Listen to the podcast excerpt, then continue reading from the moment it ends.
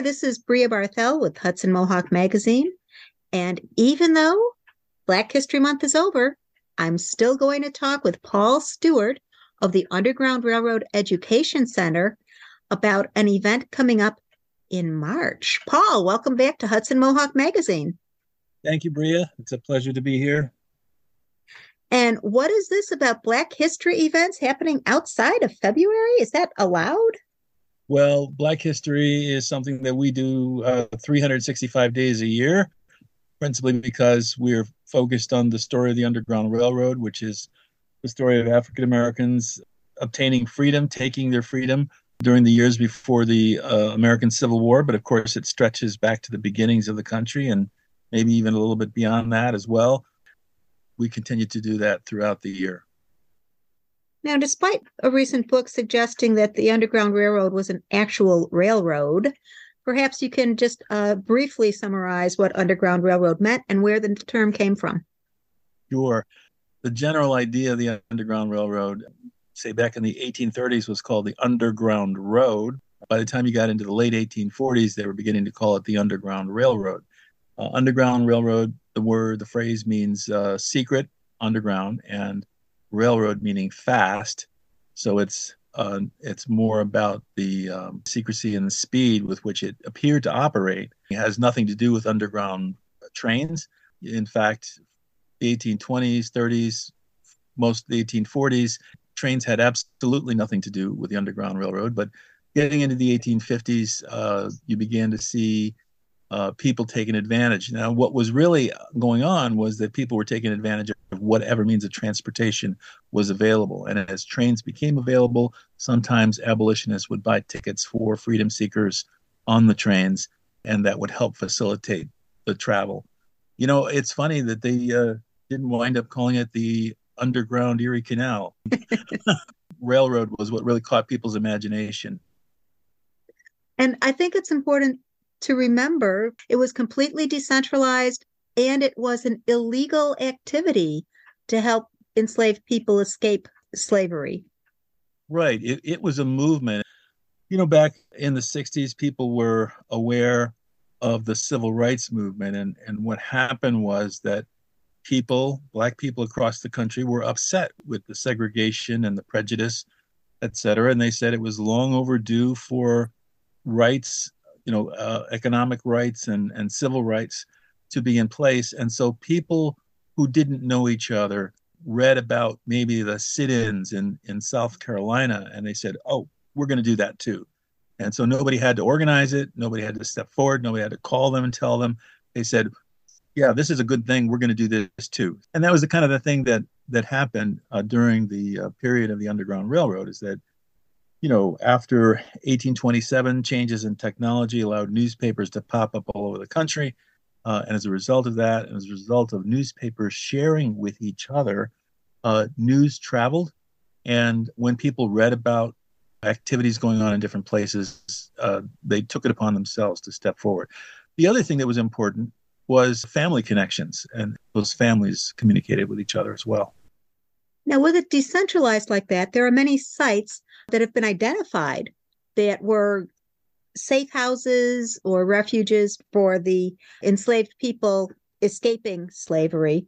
And the event that's coming up on March 3rd is a story of someone who visited many sites in an unusual way, to my thinking. Tell us about the event.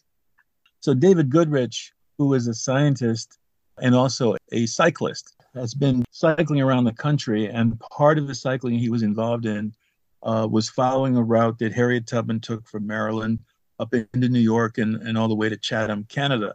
So David Goodrich and his cycling partner Lynn followed the route of Harriet Tubman, and the book that David put together to tell that story is certainly an amazing book. He is a great writer. He's a very lucid writer he relates these experiences in a very matter of fact uh, way. And they did a lot of interesting things along the way as well. They stopped at the Culinary Institute, for instance, uh, as they were coming up the Hudson Valley. They, you know, uh, they actually rendezvoused there with uh, some other folks that were connected to their uh, travel, and they um, you know, they made their way up into Hudson and then they kind of got into Albany. And, and as David says in his book, he said the first thing that happened when they got into Albany is they got lost. so I think the book itself, there's there's lots of thrills and spills in terms of the way that their travel unfolded. It's an enjoyable read.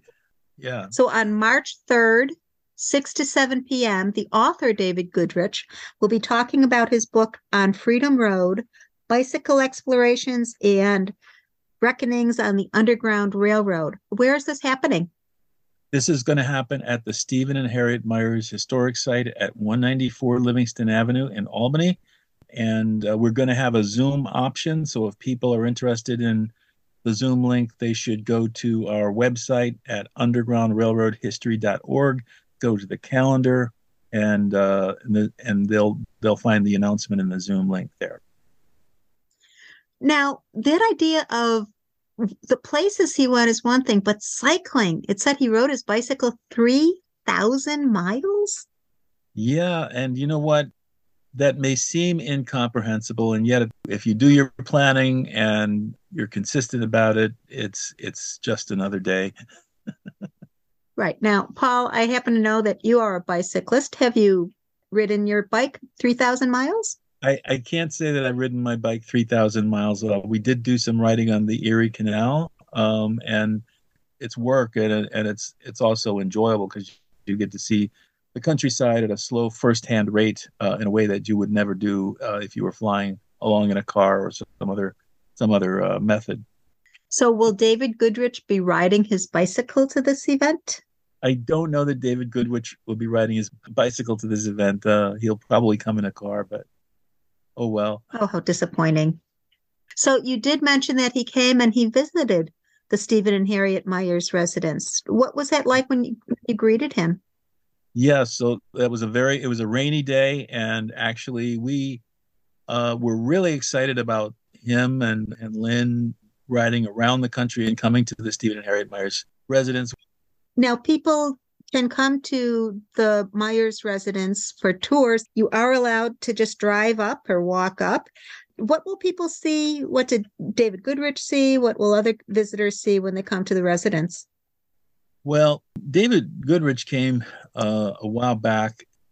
I know. I think at the time when he, when he was there, we had a display on Thomas Elkins on the second floor, and he was an African American doctor who was active in the 19th century and who was also part of the Vigilance Committee and who lived in that neighborhood. Since that time, we've put up uh, an exhibit about Harriet Myers, and it's a beautiful uh, exhibit. Key features of the exhibit include a portrait by Dee Collin, who is a local artist, and I understand she's also on the board of the uh, uh Sanctuary for Independent Media. There is no picture of Harriet Myers that we know of, so it's an imaginative portrait uh, but it does capture a lot of features from her, and it's a brilliant portrait too. So uh, it captures features from what we know about her life. Also, we have a letter, a reproduction of a letter to William John Jay from Harriet Myers, uh, a letter that she wrote in August of 1860. So that's something that I think people will love to see. You know, I think it really enhances their encounter with the story of Stephen and Harriet Myers, and it helps people to see what her life was like in the 19th century and how she struggled in relation to this, the Underground Railroad uh, events. Okay, and that is the residence of Stephen and Harriet Myers at 194 Livingston Avenue in Albany, right near Lark Street. What days and times is the residence open for people to visit? Well, the residence is open for uh, scheduled tours from 5 to 8 Monday through Friday and from noon to 4 on Saturday. Uh, we do ask that you call ahead and schedule your visit. We um, handle visits in a, in a way a little bit different than other museums or house museums. We like to accompany you and provide you with a tour experience. And I think that's important in terms of conveying the story of the Underground Railroad uh, and answering specific questions that people often have about the Underground Railroad story, the Vigilance Committee of the Underground Railroad, Stephen and Harriet Myers, and life in the 19th century. Thank you, Paul. Again, that's Paul Stewart from Underground Railroad Education Center at 194 Livingston Avenue. former residents of Stephen and Harriet Myers. And this is Bria Barthel for Hudson Mohawk Magazine. And the talk again is on March 3rd, 6 to 7 p.m. Thanks, Paul. Thank you very much, Bria.